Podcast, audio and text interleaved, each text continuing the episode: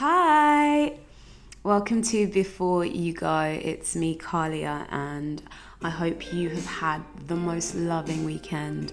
I am recording this on Monday, um, the tail end of the Valentine's weekend. Um, I had a good one, and I hope you all did as well, whether you spent it with family, uh, significant other, or, or your damn self, to be honest. I think self love is on trend. So, yeah, all of that.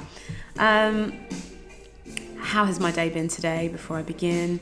Today's been really cool, really chill. Um, I've done what I've tried to do a bit of writing, lots of thinking, which brings me to today's topic. I'm going to be talking about writing. Um, food wise, have I really eaten? No, but I will be eating later. Um, I'm going to be breaking bread with my daughter's godfather, so that should be quite nice. He is in my support bubble today, so you know that's all good. And um, yeah, so I'm really trying to um, control my eating to a degree because I think I realize that I'm a little bit of a grazer where I will eat if the food is there and if the time is there.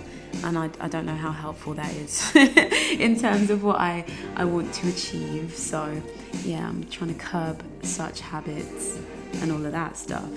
But yeah, today has been quite nice. The weather has been hmm, quite gloomy, but not too not too bad. And yeah, I've just been in a nice space um, emotionally and as a creative, actually, which I'm going to talk about. So, today's episode is called Write Right Away. And um, I've found of recent, I'm really spending a lot of time trying to analyze some of my habits, some of my vices, so I know how best to cure myself and rid myself of such things I don't really like about myself. And one of the things that I really struggle with is how I respond to uh, creative block.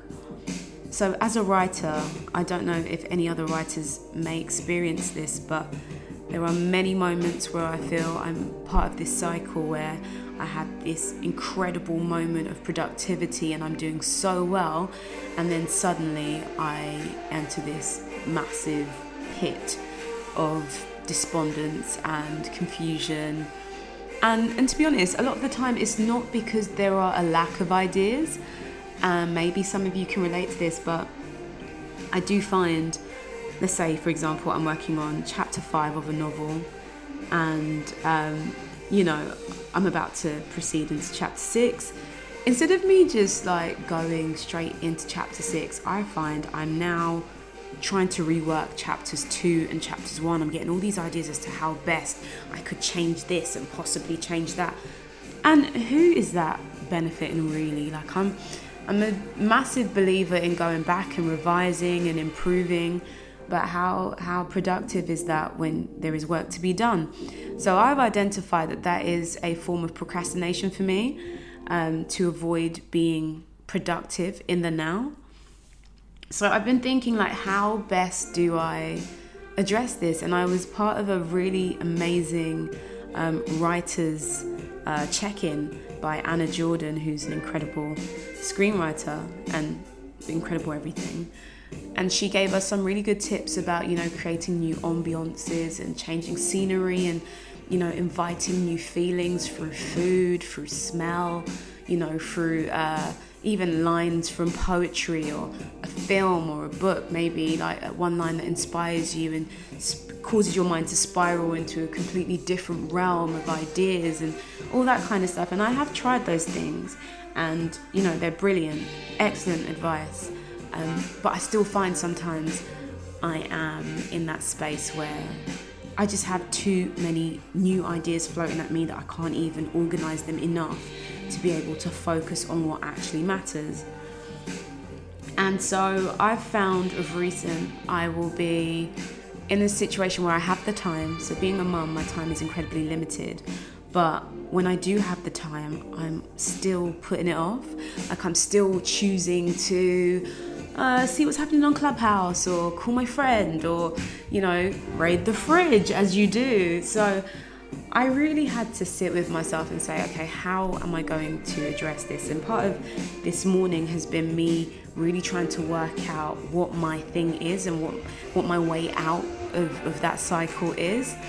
And um, my mentor, um, Jane Casey, she did say to me at one point, um, a way to avoid creative block, like those periods of block. Because you do get block in waves and in short bursts, but sometimes you have like massive like periods of creative block, and that's what you know is best to avoid, just so you stay in the flow of things. She was saying to write like every single day, like carve out a time that you know is your writing time, and it can be as small as 10 minutes every day and you do not have to be so prescriptive with what it is that you write. So you don't have to be writing uh, in line with your actual, you know, novel or whether it's a song or whatever. But just do a free write. Just see what your thoughts are saying, what your subconscious is is, is trying to say to you, and just get into the habit of writing every single day. Just write whatever it is. If it's a thought, a poem, or whatever, write. And over time, as the weeks progress, maybe extend that time from 10 minutes to possibly 20, or extend that time from 20 to 30, and eventually you will have a habit of just writing. And even if there are things that you feel are not completely useful at that time, file them away because you might be able to pull upon them, tug on them when you do need a bit of inspiration. So I have found that to be so helpful. And um, yeah, I just I just decided that, you know, I need to be really stringent with the time that I allocate to writing as I would anything that I'm passionate about. And I cannot let things that are also responsibilities and equally important get in the way of my need to write. For me, writing is an essential part of my being. Um, it gives me so much, you know, fulfillment and purpose when I write. So I need to carve out that time. So yeah, right away, right away. So write right away, like whenever you have the time, whenever it, it avails itself, use it and write. I use Google Docs simply because I can access my documents from my phone, my laptop, iPad, like wherever I am. I could be on the train and decide I want to write. I could be laying in bed, decide I want to write, and I can access that document. So mm, it would be a really good idea to ensure that your writing style enables you to be able to access it anywhere and at any time, just so you can maximize and get the most out of your, your writing. Um, as always, I do have a quote that I came across that I thought was, was awesome, and it's by uh, Paula Danziger, and it's Good writing is remembering detail, especially the detail that most people want to forget. Don't forget things that were painful or embarrassing or silly. Turn them into a story that tells the truth. And I think that is really incredible because even personally, there are moments in my life and situations that I've, you know, experienced that I probably naturally would want to bury and hide away. And I have found that tapping into that has actually enhanced my writing and laced it with that truth and authenticity that a lot of people can resonate with. So when people are reading my work, you know, there's a feeling, there's a connection because it's coming from a genuine place. So I would definitely encourage everyone, whatever it is, it may not be the most positive thing you've ever experienced, but don't hide away from the truth of your own personal story. Let that feed into the stories that you tell, be it through song, be it through, I don't know, academic essays that you may be writing. However, it is you channel your writing, allow there to be fragments even of truth that, you know, allow the integrity of your writing to stand so that you know the truth of your your writing will bear testament with the people who read it. So that was my little musing for the day. Um, that's it from me really. I just want to thank you all for listening. I did get feedback uh, from the last episode and it was so lovely to um, hear from you all and to know that the end of your year was amazing and that you have started off 2021 with the most amazing vibrance and positivity, and that we're all hopeful that this year will be much better than the rest. Um, yeah, so it's been lovely communing with you in this virtual space, and make sure you are tuning in to me before you go. I don't know what that means to you. It could be before you shower, before you go to sleep, before you eat your cereal, whatever it is. Don't let the day pass without checking in with me before you go. As always, we will reconvene.